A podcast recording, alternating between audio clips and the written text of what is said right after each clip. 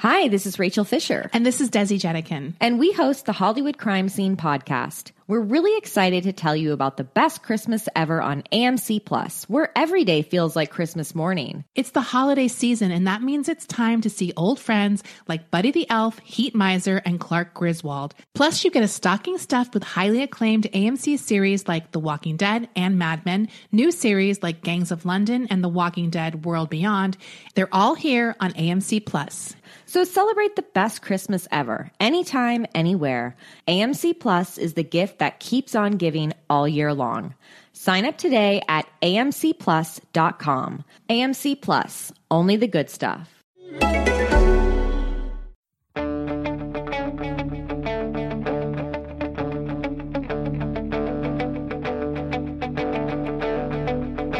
Ich warte seit Wochen auf diesen Tag und tanz vor Freude über den Asphalt.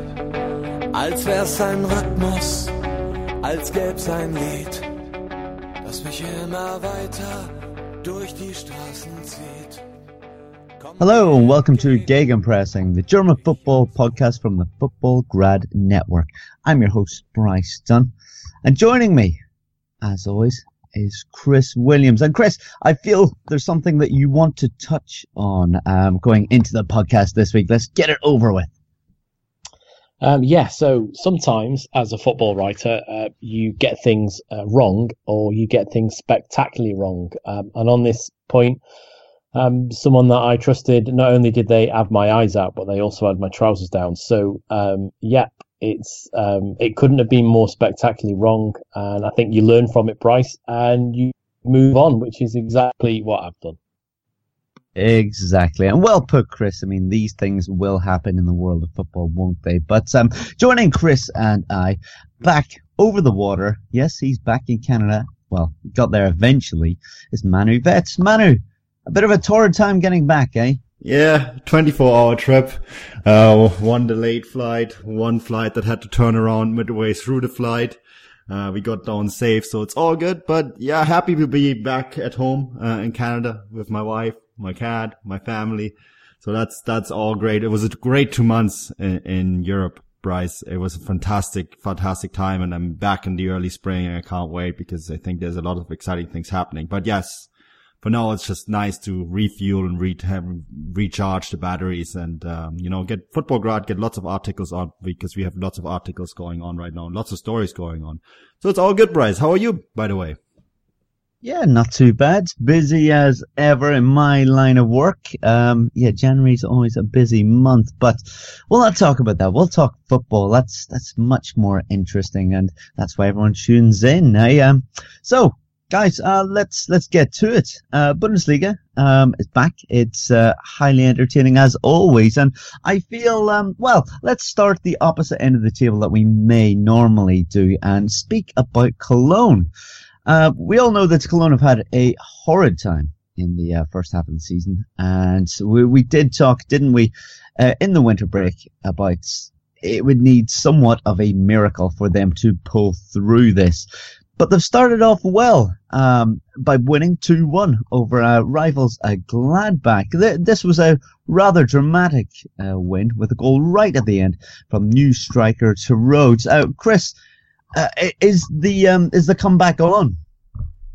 I don't know if we can go that far, but um, I tell you what, if you're going to score on your debut, make it a header um, in the very last minute. It goes down a treat in any derby, Bryce, be that in the UK or be it in Germany. And this was a fantastic game. And I suppose it's a big relief for Cologne. They've finally won a game. Um, I thought the I thought the interaction on social media between the two clubs was um, fantastic. I don't know if you saw that with um, uh, Timo Horn holding his um, arms in the air it was it was brilliant, uh, and what Gladbach said to that. But the game itself, I thought, was very good. Um, and yeah, nice dramatic Sunday afternoon winner. Uh, I think we can probably give it to Cologne because they've been horrendous, haven't they, all season? Uh, it's a it's a comeback on.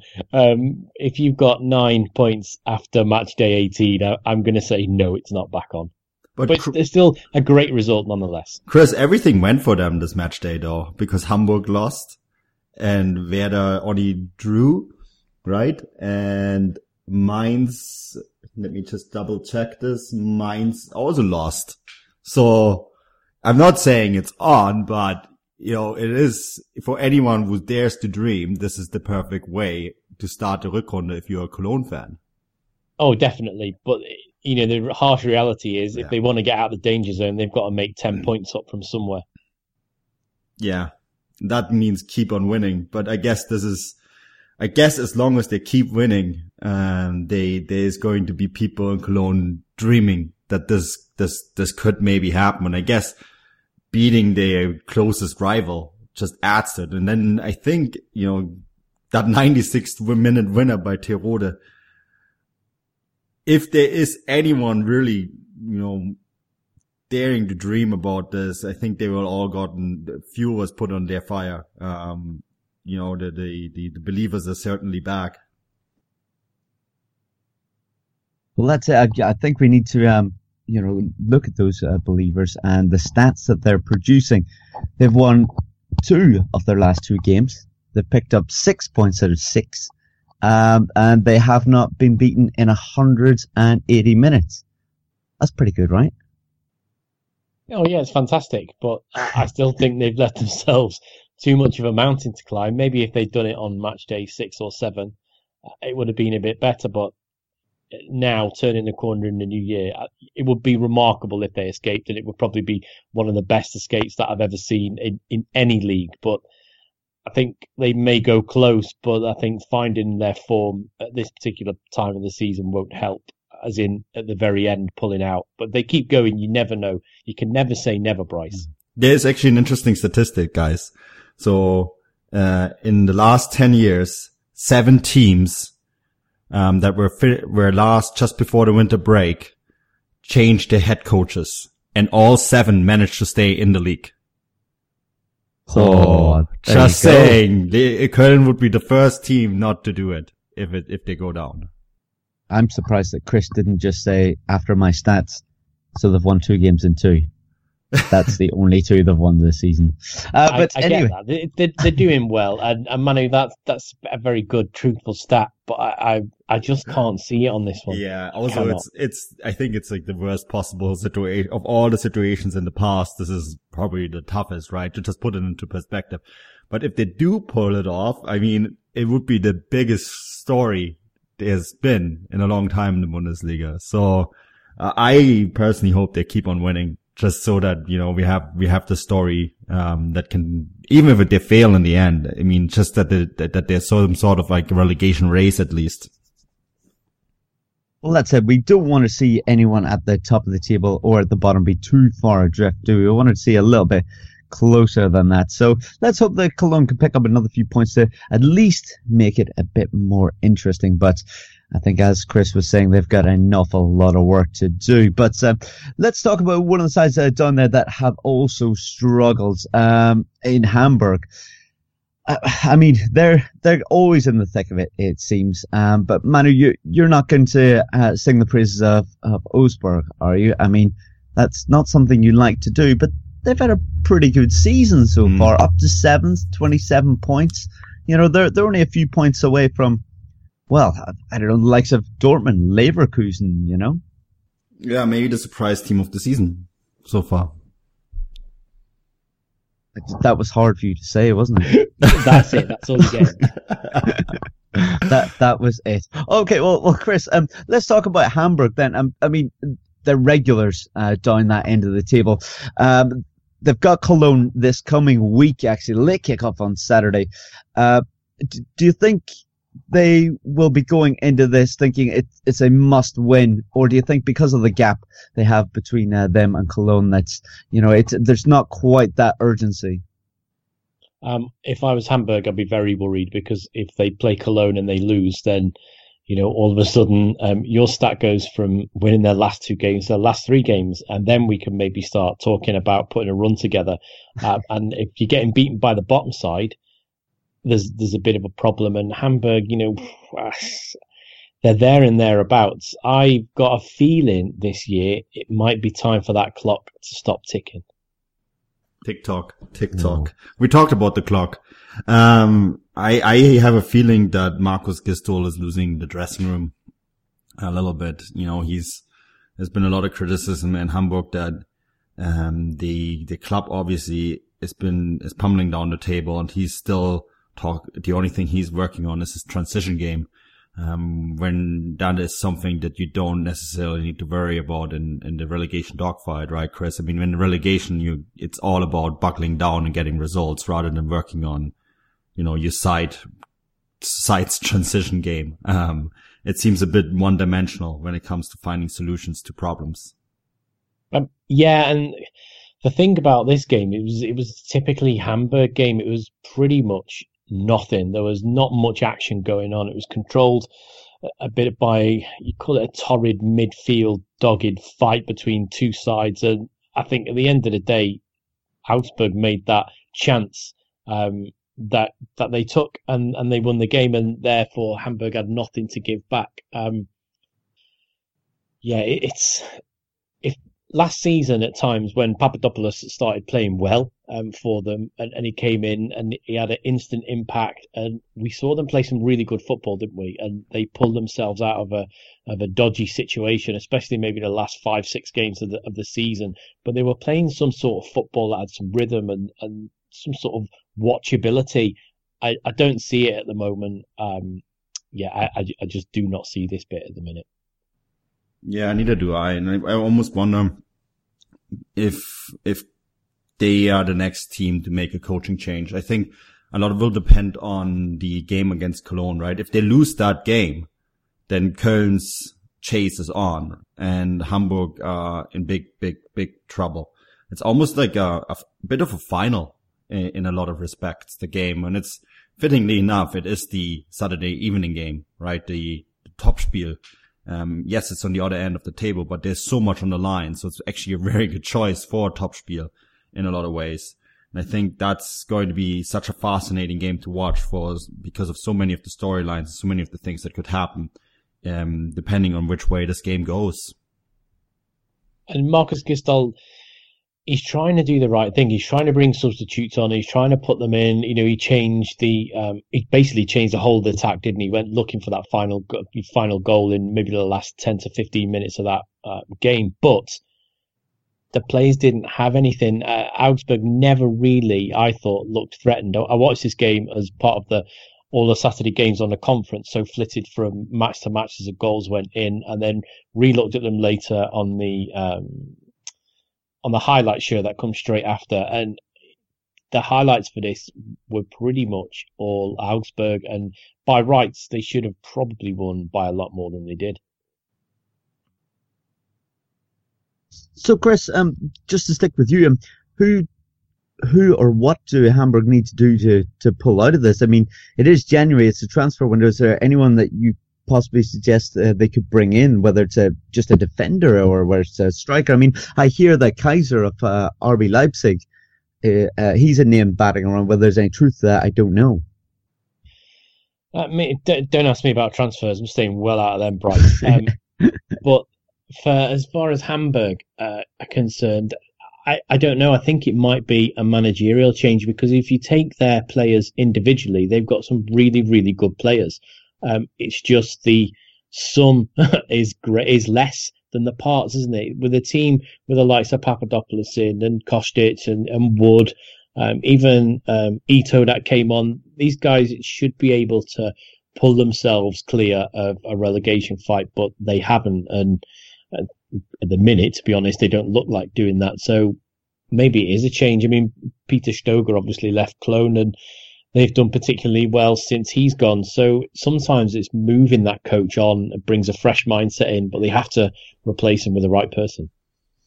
You point something interesting out, Bryce, in, in terms of transfers, because that's what Köln has done today, right? They brought in Vincent Koziello, uh, from from Nice, a very talented midfielder to to further strengthen that lineup.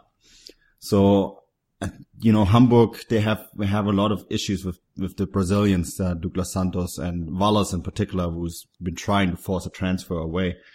But there's no money there. Um, yet at the same time, you know, Chris Bobby Wood has been maybe the disappointment of the season. in so many regards. And so they have a 17 year old in Fiete Arp who's enormously talented, basically playing the front line. But, you know, for a young striker like Fiete Arp to, to charge the line is, is maybe asked too much for. So they, I, I personally feel they need someone with a bit of experience to come in and just help them. But on the other hand, you need money to do that. Yeah, and we should really applaud that purchase of 4 million euros with add ons. In today's market, that's an unbelievable snip. Yeah, so we don't know whether the changes need to happen on or off the pitch at Hamburg, but definitely something needs to happen soon. That late kickoff game on Saturday is going to be very interesting. Manu, a, a topic that we've spoke about plenty uh, this season has been VAR. Uh, you wanted to speak a little bit about this again after they've decided to restructure the system. Uh, can you explain exactly what exactly does that mean? You know, what what have they done? What what changes have happened? Well, they've given the power back to the referees on the field. The idea is that you basically let the referees make them the decisions on the field and then have the referees decide on whether or not they're going to look at the decision again. So change, change, sort of change the rules from, you know, Köln constantly yabbering into the ears of the referees to the referees asking for help from Köln. Um, you know, Cologne is of course where the, the, the VAR um, offices, you know, the, the often called uh, various things, the basement, the bunker, um, you know, lots of negative connotations with that place because it's so far removed from the stadium. But I actually thought they did a very good job at this match day. I know John McKenzie, our Gladbach expert, was a little unhappy because VAR wasn't used for one of the decisions. But in the end of the day, I think VAR should only be used for when there is for game changing, massive game changing moments, right? That was the entire idea behind it. Whether it was a goal, a pen, missed penalty, or missed uh, red card. Those are three things that you want to use VAR for. For everything else, let the referee on the field make the decision. And the fact that the referees only used it once on this entire match day tells me that they're sort of on the right track. This is, this is how they do it in MLS. You know, as I have said countless times, I've been at many, many Vancouver Whitecaps games and I've never seen the system used once. Um, it's because referees are not supposed to use it countless times. And I, you know, Chris, we always talked about that it needs to be a system that's there as a tool to be used at the last resort, but not all the time to make the match sort of last longer and longer and longer. Yeah, and you have to look at what VAR does. It brings um, the referees mistake process down, doesn't it, by the point of review? But let's remember that from the stats across football, and this is from world football, the leagues that have brought um, um the leagues that have brought VAR in, the average uh, percentage of correct decisions is 96 or there or thereabouts. VAR takes that up to 98. It'll never take it up to 100 because there's human interpretation throughout. So I think the way it was used this match day, and correct me if I'm wrong, Manu, but it was just for the yellow card, wasn't it? Which I, I thought could have been a red. It was a bit of a bad tackle, but um, that's the only time, and that's for me how it should be. The referee should be in control, and I think when it was rolled out, the referees were scared to not trust their instinct, and maybe they've gone back the other way, but hopefully we'll find a happy medium. But it needs to be for decisions that the referee just doesn't know, and we have seen in the past that he's the, you know the referee or he or she has been um, maybe questioning their own decision making process and looking for a bit of backing from the people in Cologne, and that's not what it was designed for at all. So I think this is a good use of it this match day, but there'll be people who'll saying, "Oh, such and such was missed," or maybe that was a chance to bring it in. So it's never going to eradicate all the mistakes in the game. It just makes it a little better. And you know, I was at Stuttgart for that penalty in the I think it was in the 94th minute, and that that decision was probably about 100 seconds too long, and that for me is far too long of an introduction to the game. Yeah, VAR, eh? Still, still causing uh, controversy. Uh, you know, for the rest of us, um, talking about things off the pitch. Um, no doubt it'll continue as the uh, season goes on. But um, guys, let's back get back to the football. Um, we opened up on Friday night, didn't we, with uh, Bayer Leverkusen, who have had a, a, very strong season so far, as Manu rightly um, predicted, uh, taking on champions Bayern Munich. Uh, the game ended 3-1. Um, a rather strong performance by uh, Munich. Um, Chris, um, how exactly uh, did you see this game? You know, Lewandowski wasn't on, but um, we still didn't see Wagner start, did we? Uh, no, we didn't. And um, how did I see his game? I thought it was a very good game. Um, very interesting to note that it was the first trial of our own new system, the live blog, and it, it went very well. So if you haven't seen that, there's a chance to go onto the Football Stat webpage and, and look over the action as it happened. Um, very quick plug that those will be in operation this coming match day. But for this particular match day against um, Bayern Munich, I thought Bayer Leverkusen were well. I thought they started fantastically, Bryce. They were very, very quick out the blocks.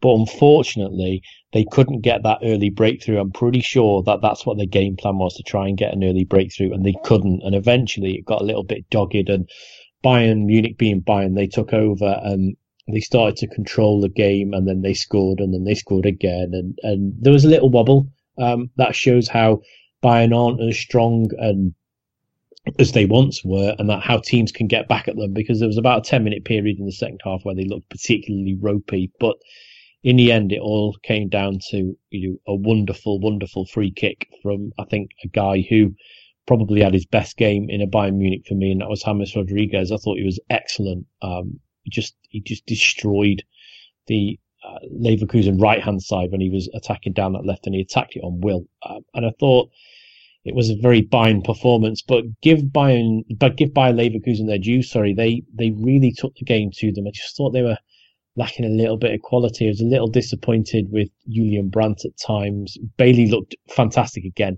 Um, he was one of the main threats going down their left hand side early on, and that's where it looked like they were going to get that gate, the goal from. But in the end, I thought um, Bayern Munich's deeper quality just just saw them. I, I don't know, Manu. But Leverkusen looked like they were trying too hard at times. Maybe if these would have relaxed a little, that early goal might have came. Yeah, and I'm, I wasn't sure if maybe Heiko Herrlich overthought his tactics a little bit there because he he played Bellarabi and Bailey as kind of like wing wingbacks, and Bailey has been excellent all season. He was fantastic in this game too, but Bailey is also um, very good defensively. His defensive instincts are quite good. So on the left, it worked actually quite well. I thought, um, you know, if Brandt had pulled his weight a little bit more, I think that would have been a very good one-two combination. But playing Bellarabi in the defensive position, um, for me, Bellarabi doesn't track back enough to play that deep uh, on the on the right side of the pitch. You know, he doesn't. He's not a right back, and so that exposed exposed him a little bit needlessly. You know, Frank Ribery when he scored that goal, he had too much space and room, and that was mostly because he played against Bellarabi on that side, right?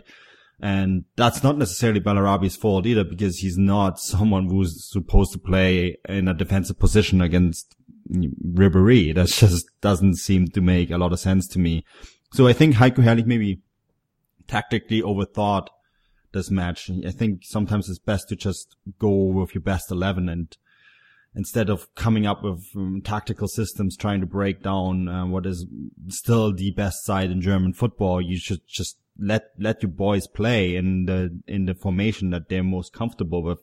And Leverkusen have been very good at times this year. You know, they have been a, a side that will, in my opinion, return to the Champions League next year.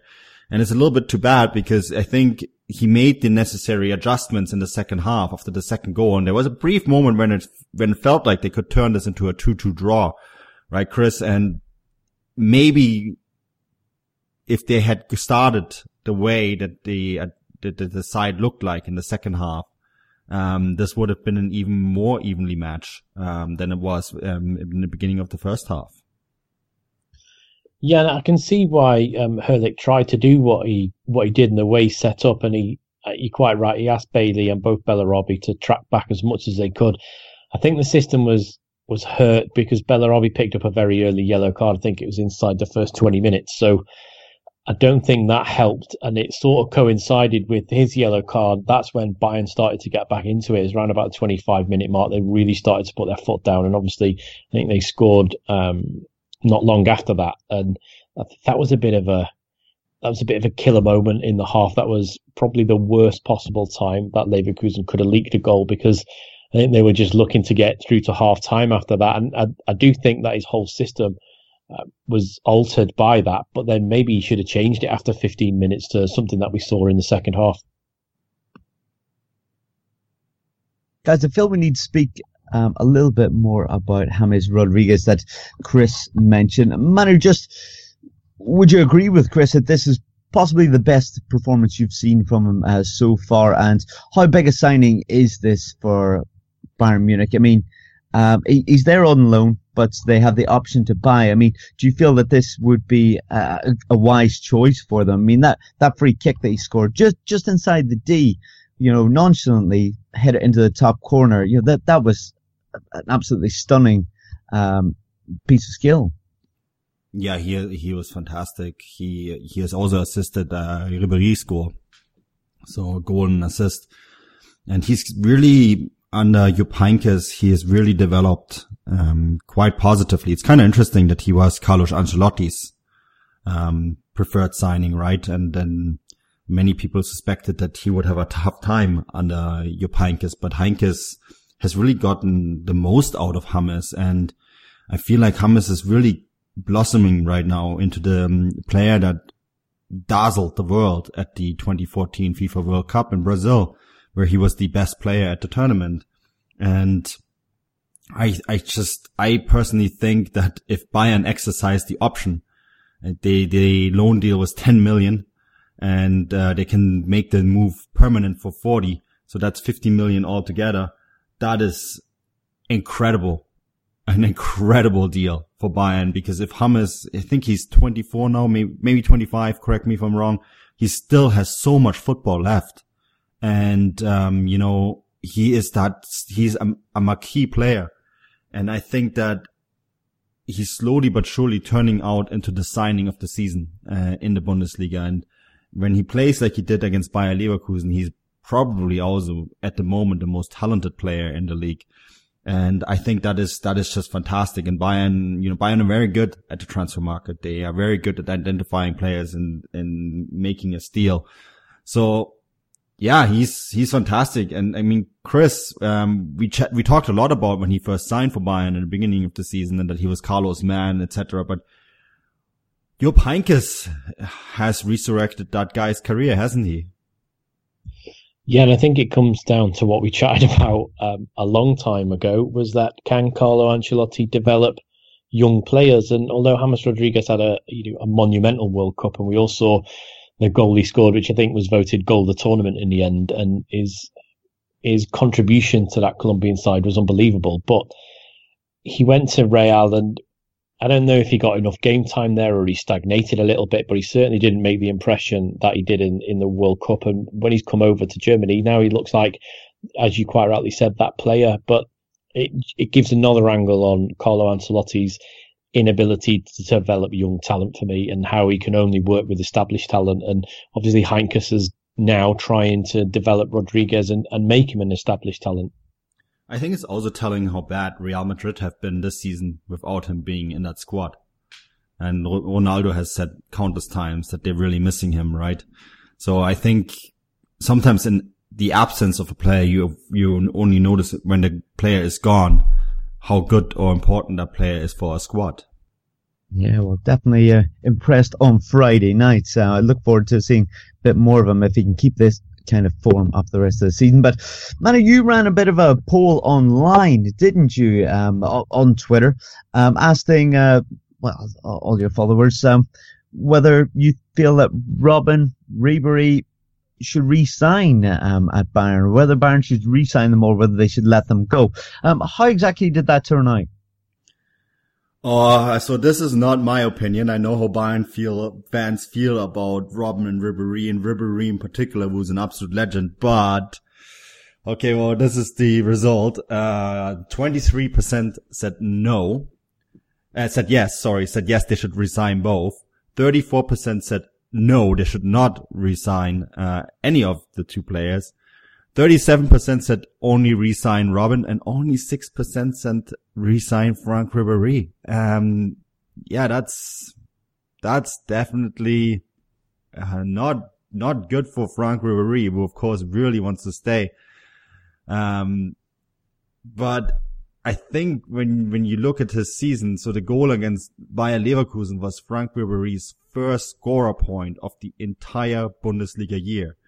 And he has, he's struggled many, many times with injuries. And I think maybe, maybe, just maybe, um, Bayern need to move on and look at other players in, on both wings. I mean, Kingsley Coman, is been was fantastic already this year.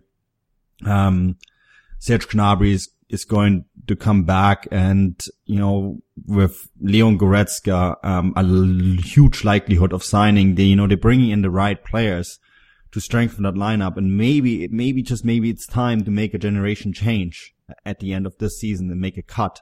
And I, I think a lot of people online seem to be agreeing with that, although it is controversial um, for a lot of Bayern fans who are very attached, especially to Frank Ribery. Chris, what what do you think? What what did you vote on there? Do you reckon that both of them should move on?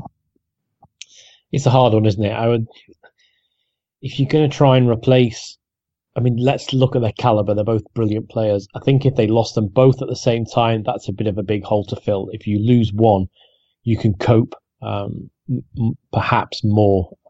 I, Bayern need a change, um, not for the Bundesliga. They need a change if they want to go on and win the Champions League, and they need to bring through younger talent. And Manu just identified who they're looking at and and how that can happen. So I don't know, maybe give them both a one year extension maximum, but use that year to really, really replace them. And that hasn't been done this season so far.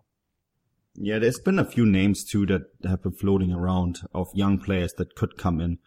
Um, like Girondins, Bordeaux, Bordeaux, um, Malcom. He's been, he's been named. Uh, I heard Ajax's Neres, although that's, I, am not sure if Bayern are really tracking him. And uh, then Julian Brandt, of course, who seems to be on the radar of both Borussia Dortmund and Bayern. Uh, of course, that opens the can of worms that those two teams are always buying the best from the others. And then a name that has been spooking around in Munich has been Leon Bailey, Chris, who has been, of course, just identified by us as being a fantastic player. And I think any club, any top club in the world is looking at Leon Bailey right now yeah, definitely, and, and all for the right reasons. So if he went to Bayern Munich, I suppose it would be another instance of uh, of them siphoning off the top talent and sort of look what it's done to Hoffenheim a bit, losing the players that they have, um, especially now another one. So yeah, I don't think it'd be good for the league as on the whole. But if you're looking for Bayern Munich to push on in the Champions League and to get some European honours again, then I think that's an option they'll have to look at. Although for me, I think it would reduce the strength of the league overall. Yeah, it's an interesting discussion point though, because everyone always blames Bayern for buying the best players from the rest of the league. But, you know, if you buy, yeah, you've got to sell them first, haven't you? You have to sell them first, A, and B, Bayern are looking to bring in the talent that helps them the most, right? That are already integrated into the country and always already speak the language and are very good. And you find those players in, in Germany. That's, that's just how it is. And it's up it's not up for to Bayern to ensure that the league is competitive. Although I think Rummenigge and he was quite outspoken about this, wasn't he? That he needs more that they need more competition in the league. But it's not up to Bayern to make the other teams in the league more competitive. That job is, you know, belongs to Dortmund, to Leverkusen, to Schalke. You know, in particular Dortmund who have been very poor this year and missed a massive chance to really challenge Bayern this year and they have the fi- finances and they have the squad to challenge a side like Bayern. And I think, I think that's really where the frustration comes from that not that Bayern are so strong, but that the rest of the league is almost inept of really challenging Bayern. And Manu, can we confirm that the Goretzka deal is done and dusted? That's pen and paper? Uh, I'm not gonna confirm anything until I see the player holding up a shirt, um, at a press conference. So okay, so that's still I think air, that I one think um you know in general I, am gonna going to, when it comes to transfers there's going to be a bit of a policy change on on football Uh, we're not gonna confirm um transfers anymore because we get any every journalist gets fed, force fed information. And we get asked about information non-stop all the time. Um, in the end of the day, there's so many interest groups involved in a transfer, and we have outlined it with Goretzka, with you know the agent, different clubs, Bayern, etc., all wanting um, the player to go to A, B, C, and you know it's it's hard to be a journalist in that because we get a lot of information passed to us, and sometimes information that we believe is accurate is not. In terms of Goretzka, I I think the deal is 90% done, but we have seen in the past that Bayern have been snatched players that they thought they had already signed. So until Goretzka is holding up that Bayern shirt at a press conference and uh, is announced as an officially the deal is done, I I I'd be be very to say the deal is confirmed. I think Bryce, we have to look at um, Bayern's not behaviour, but Bayern's stance throughout this. So they've used the media to put undue pressure on Goretzka to sign, and whether that's Jupp Heynckes speaking two to three weeks ago, whether it's the um, alleged deliberate leak to build to say he'd signed already, just to let him reminder that he'd given them his word, to um, to the the comments this weekend by um, Karl Heinz Rummenigge, basically saying it's not done, but you know, until he's done the medical and holding up the shirt, you don't know. There's that's more undue pressure. Um, so we'll have to wait and see. What what isn't under any doubt though is that Bayern Munich are heavily, heavily trying to get hold of him. Let's just see how that one uh, pans out anyway. But let's move away from that. Let's continue to talk about uh, actual football uh, and uh, action on the pitch. If we just look down further in the table um, beyond uh, Bayern Munich. We're going to see in the uh, following pack, uh, RB Leipzig uh, took on Schalke. We had mentioned that Tedesco did a hell of a job with Schalke um, up to this point, um, surprising some. But this game finished up 3-1 and RB Leipzig uh, stamped um, a bit of a authority, will we say, on, on trying to get that Champions League spot and leapfrogged Schalke into second place. Um, I mean, uh, uh, Manu, how do you how did you see this game? I mean, Schalke have obviously done very well so far, but um, RB Leipzig, um, they they should be come the end of the season back in that Champions League spot once again, shouldn't they? Yeah, I think that Leipzig used that winter break very well to cement the the talent that is the limit almost limitless talent that is in this side and sort of get back on track and doing so with you know all the background noise that has been going on and don't want to get too deep into this but you know there's been a lot of background noise going on about the site and they have completely tuned that background noise out and produced an, um, a remarkable performance i thought on on this on this match day. And they looked very much like the side that that we all marveled at last year. And that there was sort of a little they seemed a little jaded at the at the end of the um, Hinrunde, and I think that this game showed that you know how much how much fun it is to watch this this side, and I believe that Leipzig at the end of the season will finish second or third and return straight to the Champions League, and they will make will look a lot different this year, next year in the Champions League than they did this year. Um, just because I think Hasenhüttl is a quick learner, and I think he's identifying very quickly the weaknesses that, that hurt the side in the beginning of the season. So I think that this, this was a demonstration of strength. And I mean, Schalke were good throughout the year, but you have to, you have to look at Schalke's results. There was a lot of games in there that could have also gone the other way. And, um, you know, sometimes, sometimes when you then meet a side that is convincingly better than they are, and that, that is the case in terms of Leipzig, um, then you just a result like this happens. And I mean, Chris, um, this Leipzig side, if they keep playing like this, it's really too bad that they didn't that they had sort of a few games halfway through this Hinrunde where they where they really dropped points because there's another side that could challenge Bayern, right? If they had shown a little bit more consistency. Oh, most definitely. And I thought they were I thought they were excellent, especially the latter part of the second half. Um, uh, funnily enough, once Keita left, I thought they were were excellent, um, and they were quite good before that. Schalke, every now and again you have a game where it just doesn't work for you. And when that early penalty was saved, I did think they would get themselves back into it. Obviously, they equalised quite quickly as well um, once the second half had started. So, yeah, I I will put that down to them that it was just one of those bad days in the office, and you could see I think when um, when Werner scored, um, it was you know it was pretty much you could see their face that it was done. But I thought for the first 20 minutes we had a good match this day particularly, but you know Hasenhüttl changed his side. Um, he, he probably went with a team we didn't think that would start that match, and and you know give him his fair dues. They went and they won that game, and it was really comprehensive in the end. And you're quite right, Manu, because they should really be. Um, that gap shouldn't be that big. I would probably say if they'd had a decent mid first term of the season, they would probably be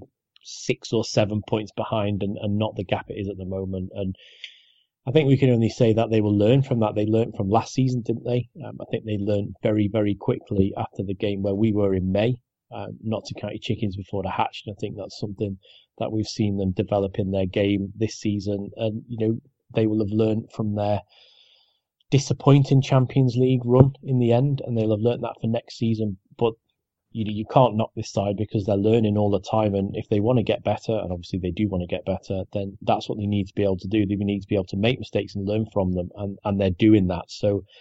I don't think RB Leipzig are going to go away in the near future, um, or maybe for the next ten years. Well, it's always good to see the competition in the Bundesliga, isn't it? Um, Manu, uh, we're going to have to talk a little bit um, about Umaro Embalo. I hope I got that right. Um, a midfielder that's being uh, linked. It looks like it's um, close. I'm going to say. I'm not going to say anything more to um, possibly going to RB Leipzig. Yeah, it it it looks like like Leipzig uh in the driver's seat to get this deal across the line. And this doesn't mean it's done. We already explained what, how transfers work and how we get information. So I don't want to get into too much detail, but if they do get this guy. I think that it's another gem um, that they're landing there. Uh, Umaro Embalo from Benfica Lisbon, uh, Portuguese U19 national team player, sorry, U17 national team player. And for the price that they're going to apparently sign him, the 17 million euros is what I've been, what I've been hearing. He's going to be the most expensive U19 player uh, in the history of the game. But, you know, Benfica are fantastic when it comes to developing players. I know with Renato Sanches, there's a Bundesliga case where a player hasn't worked out so well, but Jupp Heynckes said recently for, that he still believes Renato Sanches is a fantastic talent and we could probably see him return to Bayern at some point and getting redeveloped. So, you know, Benfica is still, is one of those teams in world football that just develop fantastic players. And we, we looked a little bit closer at Umaro Embalo in an article, article a couple months ago when this transfer first um, appeared to be a possibility and did a little bit of a scouting report for Fußballstadt.com. So that's up there. Um, you can take a look and, um, talking to people that follow the Portuguese game, they, uh, they believe he is the real deal. And if he gets, ends up in the Bundesliga at a club that is very good at developing young players and giving them the next step, I think he will be another star in the making, um, which is always fun to, fun to see. Well, certainly, it might be one for us to get excited about. Um, just uh, RB Leipzig, they do love a young uh, transfer, don't they? Um, guys, let's uh, talk a little bit more about transfers uh, in Borussia Dortmund. Uh, we've seen them finally get their man in Manuel Akanji, uh, beating Liverpool and Manchester United, apparently, uh, for him. Uh, the Swiss defender, Manu, again, I know that there's there's an article, isn't there, on, on Futbolgrad about this. Uh, what can you uh, tell us uh, about this young man? Yeah, first of all, this is this is where Chris had his blunder. I had mine. I was I was told from two very good sources that Liverpool had this guy wrapped up and beaten out Borussia Dortmund, but then Dortmund stepped it up and basically paid straight up what Basel were asking for, which was a, a big surprise by anyone involved and they got this man. So again, we get fed a lot of information. Uh, in the future, I guess I will be a bit more, diff- more careful about sharing that information. But yes, uh, Manuel Akanji, he's, he's fantastic. I mean, when, when I first saw him in Basel, when I was down there, there was a lot of talk about go, him going to Dortmund and that's where he wanted to go in the end of the day. And he's a very quick defender. He's, he's the fastest player that Basel have in the moment at the squad, or guess now is at Dortmund. He, he clocks the kind of speed that Pierre-Emerick Aubameyang has. And, you know, he's very good in the open, opening ball. He can play, play flat passes, um, out on any ground. He was, he was very good against Northern Ireland in the World Cup qualifier. One of the big reasons that Switzerland went through and um, he's he just brings a new level to that defense. And I mean, Chris, Dortmund's defense has been shocking for such a long time now that they really needed to look into bringing in players. I mean, yes, uh, we're talking about the attack in a moment and the the issues with attack and attackers in particular, but defense has been such a big construction site for this club, and to bring in a highly talented defender like Akanji, who has speed and the ability to, to start the transition game quickly when they're going forward. That is something that they massively lacked, wasn't it? Yeah, it is. And I think what's key for this is they've now got themselves a defender who can play with either foot, um, which is exceptionally key for the type of play that Dortmund are famous for and have sort of lacked in the last few months. But he's, you've already mentioned his size. He's, you know, he's, he's quite a tall guy. Um, and he, he has that presence, but I think you're quite right. It's the fact that he can drive on and he can, he can almost drive with the ball to the centre half, like, to the centre, to the centre line and then hand it over to the attacker. So I think it takes the pressure off Julian Weigl a bit because he's not going to be that constant pivot in the middle that everything has to go through. I think that when he starts, he'll, uh, expect him to get the ball, especially from something like a defensive corner if it's to his feet. If he picks that ball up in and around the edge of the box, watch him go and he'll drive. And I think this is where a, a really good counter-attacking, very fast Dortmund side um, will will benefit from his presence. And and why I am surprised is that Basel let him go because everything was looking like they wanted to keep him until the summer. They were very, very keen to keep hold of him. So Dortmund have done very well to grab themselves the player they wanted there. Yeah, Basel asked for a price that they thought Dortmund would never accept. And then Dortmund did basically say straight up, okay, well, we'll pay what you're asking for because they knew, I guess, that in the summer, Liverpool apparently was willing to wait till the summer. And that's why everyone thought that's where he's going to go. And then Dortmund said, no, we want him right now. We're, I guess we're just paying whatever you're asking for. And that's, basically what sometimes happens in transfers, right? You think a deal is going one way and then another club comes just in and hijacks the deal and completes the move. So yeah, I, I was a bit surprised too because I was sure that Basel would hang on. Basel are a tough negotiating club. They are so financially sound. They don't need any money. Um, they're very strong Swiss side, fantastic in identifying young players and bringing them through. And yeah, I guess, um, you know, Dortmund were, were really identified this area as one of the key areas to strengthen in this window and to bring in someone right now who can help them. And so they paid the 21.5 million euros, um, plus bonuses to make this deal happen right now. And like, congrats because I think they're getting a fantastic defender, uh, a real gem. Uh, I think the Bundesliga can look forward to a player who's who's going to be outstanding in the years to come.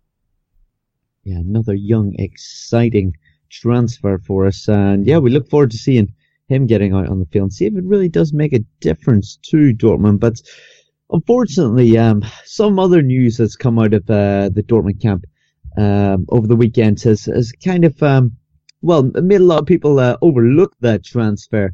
Pierre Emerick Aubameyang, once again. Uh, Chris, I described him, didn't I, to you uh, in a message as a bit of a transfer window tart. Um, he, he always seems to be um, possibly going here, possibly going there, but never really does.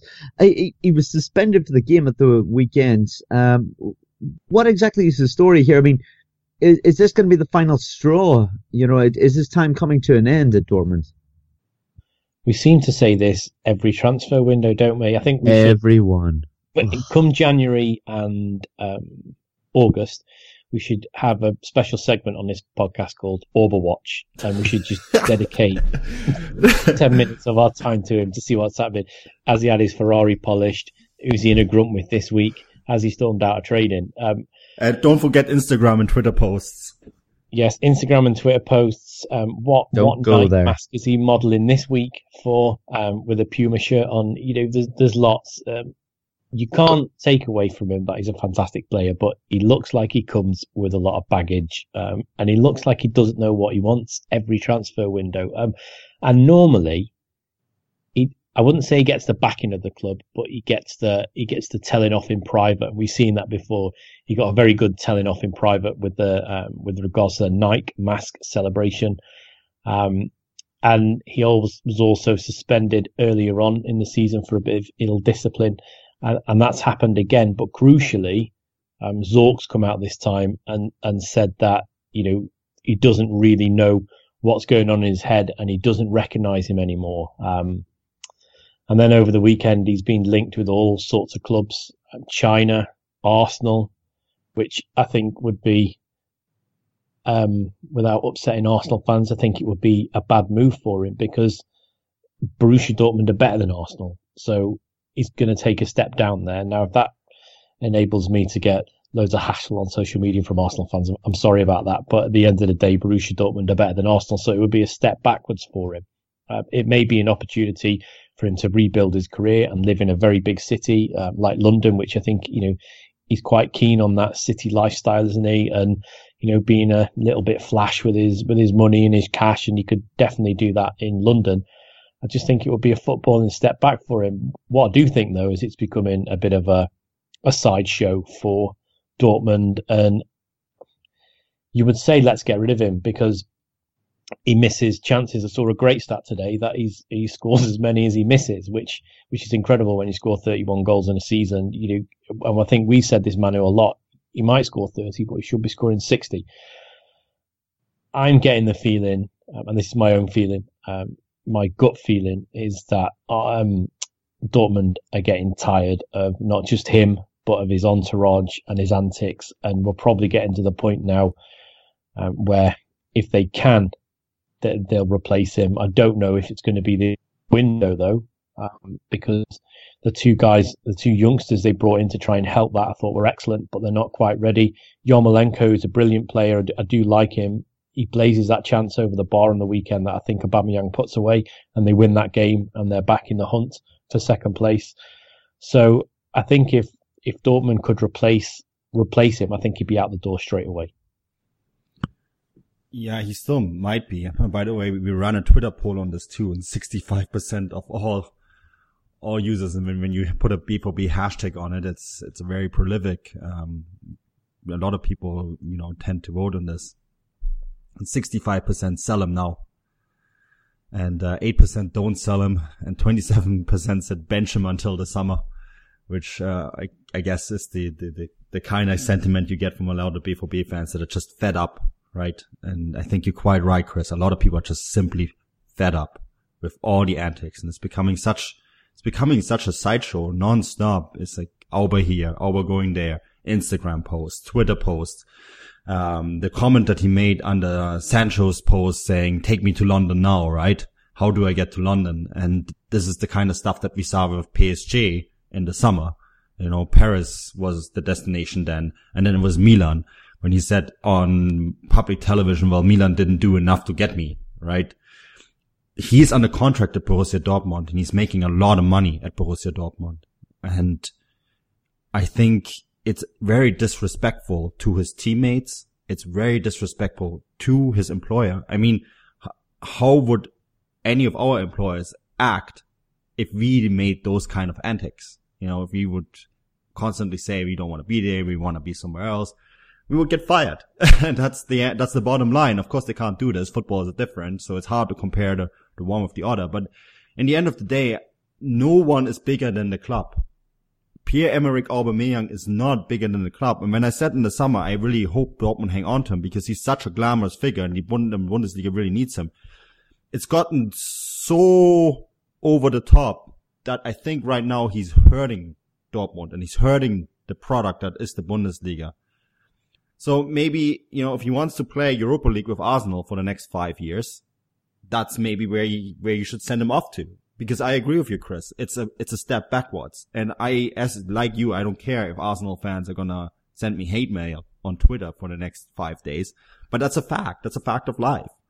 So I think it, Aubameyang has to decide what he wants. And if he wants to live in London, you know, make lots of money playing for a team that's in decline, that's just selling off their best player, I think to Manchester United or Manchester City, and he wants to become that player to come in to replace that other player without actually fitting into that system that Arsenal playing.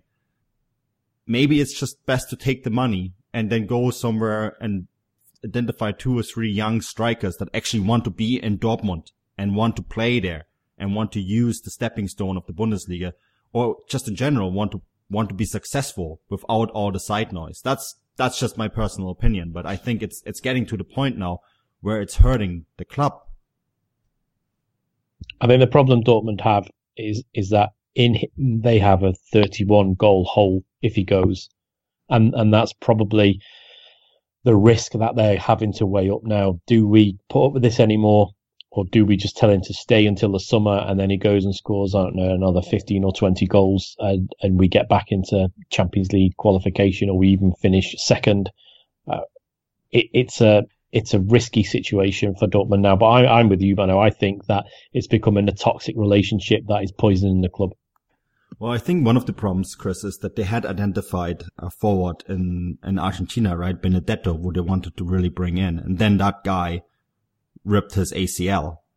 So the, the natural replacement that they had already identified and wanted to bring in all of a sudden wasn't a possibility.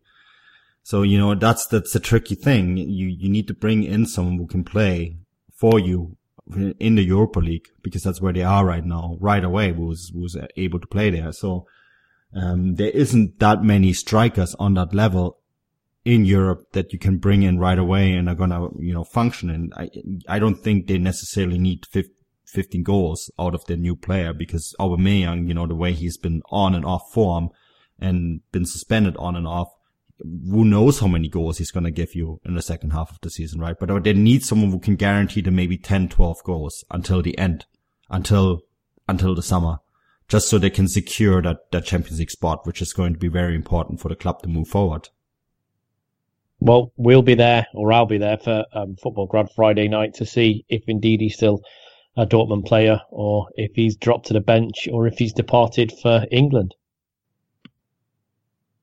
Yeah, interesting times. I would probably agree with the both of you fellas in saying that I think he should be um, sent on his way. I, I don't think that that attitude can be very good for the likes of uh, the two young men that started up top for them in Isak and Sancho. Um, he surely can't be good to have for morale and uh, these young players coming through. But we'll just have to watch that one closely. And by the way, Manny, nobody said that Arsenal were guaranteed to get even European football in the next five years. So that was a big statement. You know, they may not even get in there. Burnley are still knocking around, right? Anyway, God, we're going to get so much abuse from Arsenal fans. Um, They're all going to go on Arsenal TV and yell at us. It's going to be the best advertisement for us that we could ever imagine. we're, we're, we're going to have to answer to that fella bully or whatever. He looks like a big chap too. Oh dear. Uh, anyway, let, let's get away from uh, Arsenal.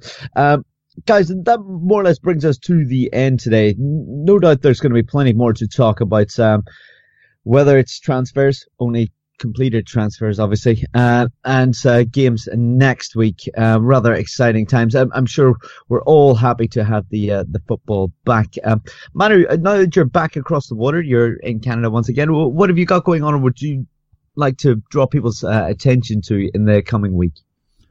Yeah, so whenever a signing, not all the signings, but most of the big signings uh, is done in the Bundesliga, we'll have a little feature on a scouting report on done transfers. Uh, no speculations on fußballstadt.com.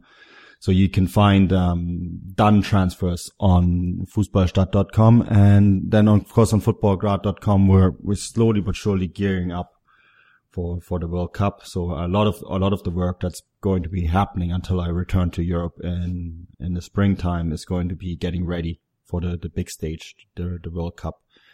So yeah, that's, that's really, you know, pretty much it. There's going to be tons of articles. Um, they can all be found at Futbolgrad Live. Yeah, always the case. Plenty of articles and going on at Futbolgrad. Uh, Chris, what would you like to draw people's attention to?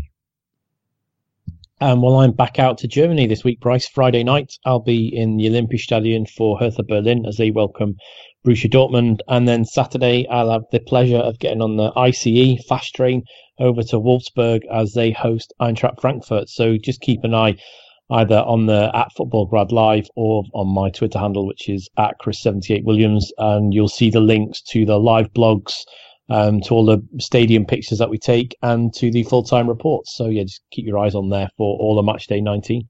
Yeah, we've been busy going to lots of matches this season. So I, I think we'll basically continue that till the very end. You know, either Chris or I will be probably at almost all the match days in one capacity or another. That takes us down to just the three, um, which is why I chose Wolfsburg, um, Eintracht Frankfurt. We just now need to see um, Bayer Leverkusen is one of the other teams, and we'll have seen them all, Manu, this season between wow. us. That's amazing. That's pretty good going, guys. That deserves a pat on the back for the both of you. It's um, very exciting, but very fun and enjoyable times as well. That more or less does it. I've been your host, Bryce Dunn. You can find me on Twitter at Bryce Dunn 11. Guys, if you enjoy the podcast, please head over to the likes of uh, iTunes and leave some uh, feedback, uh, positive, hopefully. Um, and any other topics you'd like us to discuss, um, you're more than welcome to get in touch with us on the likes of Twitter. And yeah, always check out Futbolgrad Live for the latest uh, articles and, and going on, I suppose, uh, in the Bundesliga. But that more or less does it for this week. Hopefully you'll enjoy the football just as much this coming week. Auf Wiedersehen.